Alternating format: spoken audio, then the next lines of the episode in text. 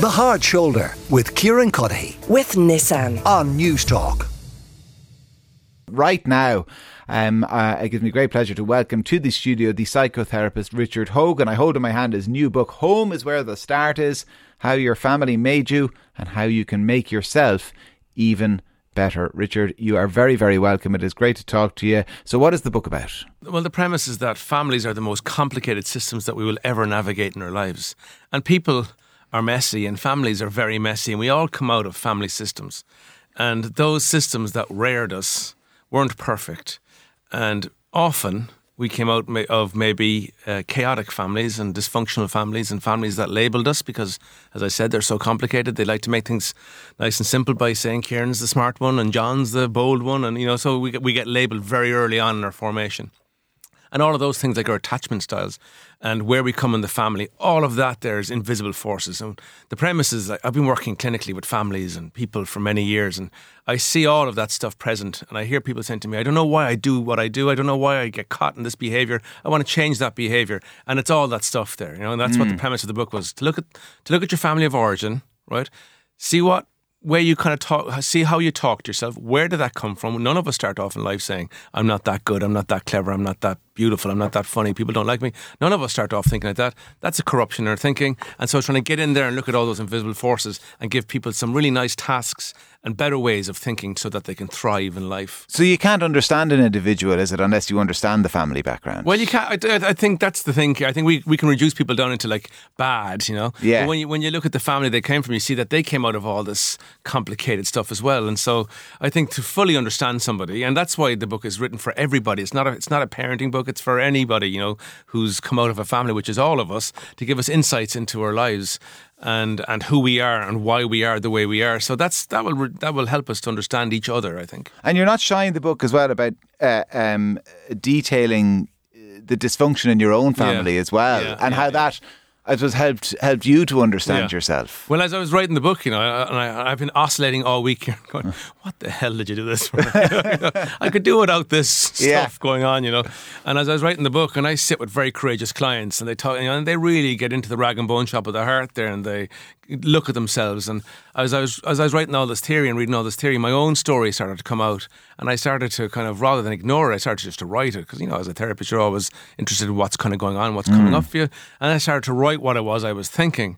And then I started to kind of really start to kind of follow what what that train of thought was, and so a lot of my own stuff c- came up, my early childhood, and how I came to, to be the person I am sitting here today talking to, and and how I changed a lot of the ways that I that I thought about myself. Yeah, we might come back to how uh, it changed in just a moment, but I, I like that, you know, from a very early age, I mean, uh, somebody paying attention might have suggested that this was going to be the line of work for you. so you, you, you detail as well an experiment you carried out on, on your siblings and, and your grandmother as well. I think it was a bit too stoic to, to really engage. What did you do? It was called prolonged teasing and taunting. and I was trying to see at a young age my brother's trigger points to see how much negative stimuli would be required. You see, all siblings do this. but I like that you, you approached it I had, scientifically. a, I had data and I was shifting I wa- and I had a sample cohort. Yeah. And I was trying to get, you know, it was an IPA study, an interpretive phenomenological analysis study. and I was trying to see what it was. And, and of course, one day it ended up my, my brother basically, you know, give me a good knock in the head to say, Yeah, "Knock well, yeah. on." That's how they often end. That's how they end in our house as well. You know, stop yeah. pushing her buttons. Um, what's a genogram? Yeah, the gene, the gene, genogram, is Genogram, yeah, the okay. genogram is um, an interactive visual visual representation of your family, and it's really significant. Hmm. You know, Kieran, I do it all the time in the clinic, and you, the, the most it's incredible what you see. What you see is intergenerational patterns coming down the line. You know, and when, when people see them, they often say to me, like, you know, it's in the book there, they say, God, I'm, if I only did that a couple of years ago or many years ago, I think things might have been a little bit different as I walked into my adult life. And so what you're looking at is there, there are these invisible patterns that are in a family, like alcoholism, uh, you know, like early pregnancy, or, you know, all, the stuff that I'd see through a genogram or somebody maybe, um, you know, conflicted relationships going on. And then you'd see my, my grandparents had a conflicted relationship, my parents had a conflicted relationship, I'm in a conflicted relationship. And you see all of these patterns coming down through the line. But it also shows you about the beliefs that a family holds, you know, and the, and the values that families hold.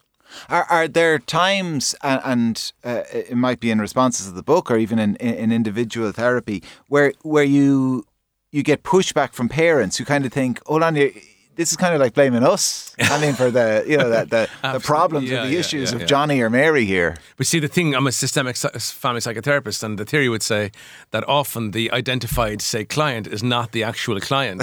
And, and I, this is me myself. I remember I, I went to a psychiatrist when I was 16. My parents brought me to a psychiatrist because my mood was low. And I remember turning up to that situation thinking, this will be the help we all need here, like, you know? And that's what often happens. And so, yeah, for sure, often parents come to me about, you know, because I get positioned as, you know, a kind of a technology expert kind of kind of guy. Yeah. And parents would often say, "Why aren't you talking to my son now? Why are you talking to us first? And I'm like, "Well, that's the family system." Yeah. You know what I mean? And it's not. It's all of us. We're all in this interconnected, reciprocal dynamic, and it's never just one person. It's all of us interacting with each other.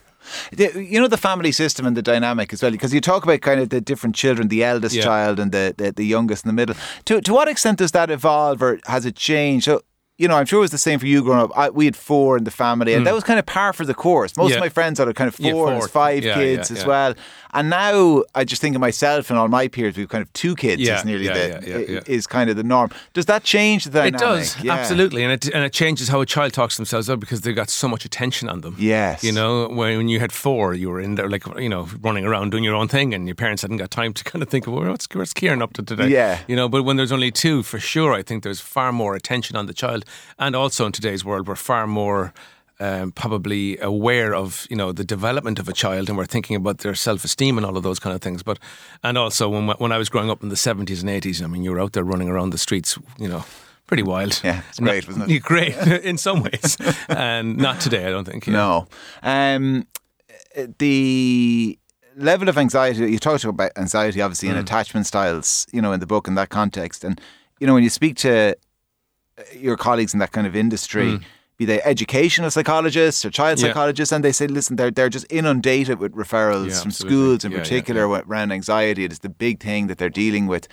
I mean, d- i- i- is that to do? Does that all go back to those attachment styles for you? That anxiety, or is it born of COVID? Some of it, or what is it? Yeah, well, I think some of it's definitely COVID. Yeah. I also think, um, uh, you know, I, I I often talk about we have to be careful how we promote uh, mental health in schools. We have to be very careful how we do that and be more considerate about who we invite into the school system.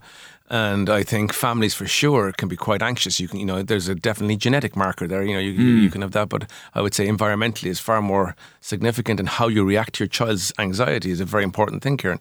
And um, you know, and so I think we need to make our kids a little bit more resilient. Um, I think the fact that we're having less kids means that we're far more involved in their lives. Yeah. Not always a great thing when we're, you know, when we're standing at the school gar- gate waiting for them to go in and they're looking back to see, are you still there? You know, the chances of them going into school be kind of reduced because they're, they see that you're a bit anxious about them as well. So I, I think we have a bit of a perfect storm for anxiety. Yeah. And also, I, I think in, in a lot of ways, um, it's becoming kind of like a possessive thing. That's my anxiety. You know, that's the way teenagers talk about it, and we have to be careful to help them out of that. I think that, and that's what I'm trying to say in the book is that, you know, you can create the world that you want to walk into. You can be powerful, and it's okay to be okay. I think that's a message that's really missing out there.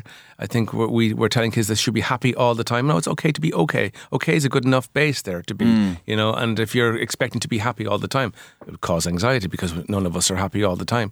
And so I think there needs to be a shift in how we talk about mental health uh, in this country for sure. Yeah.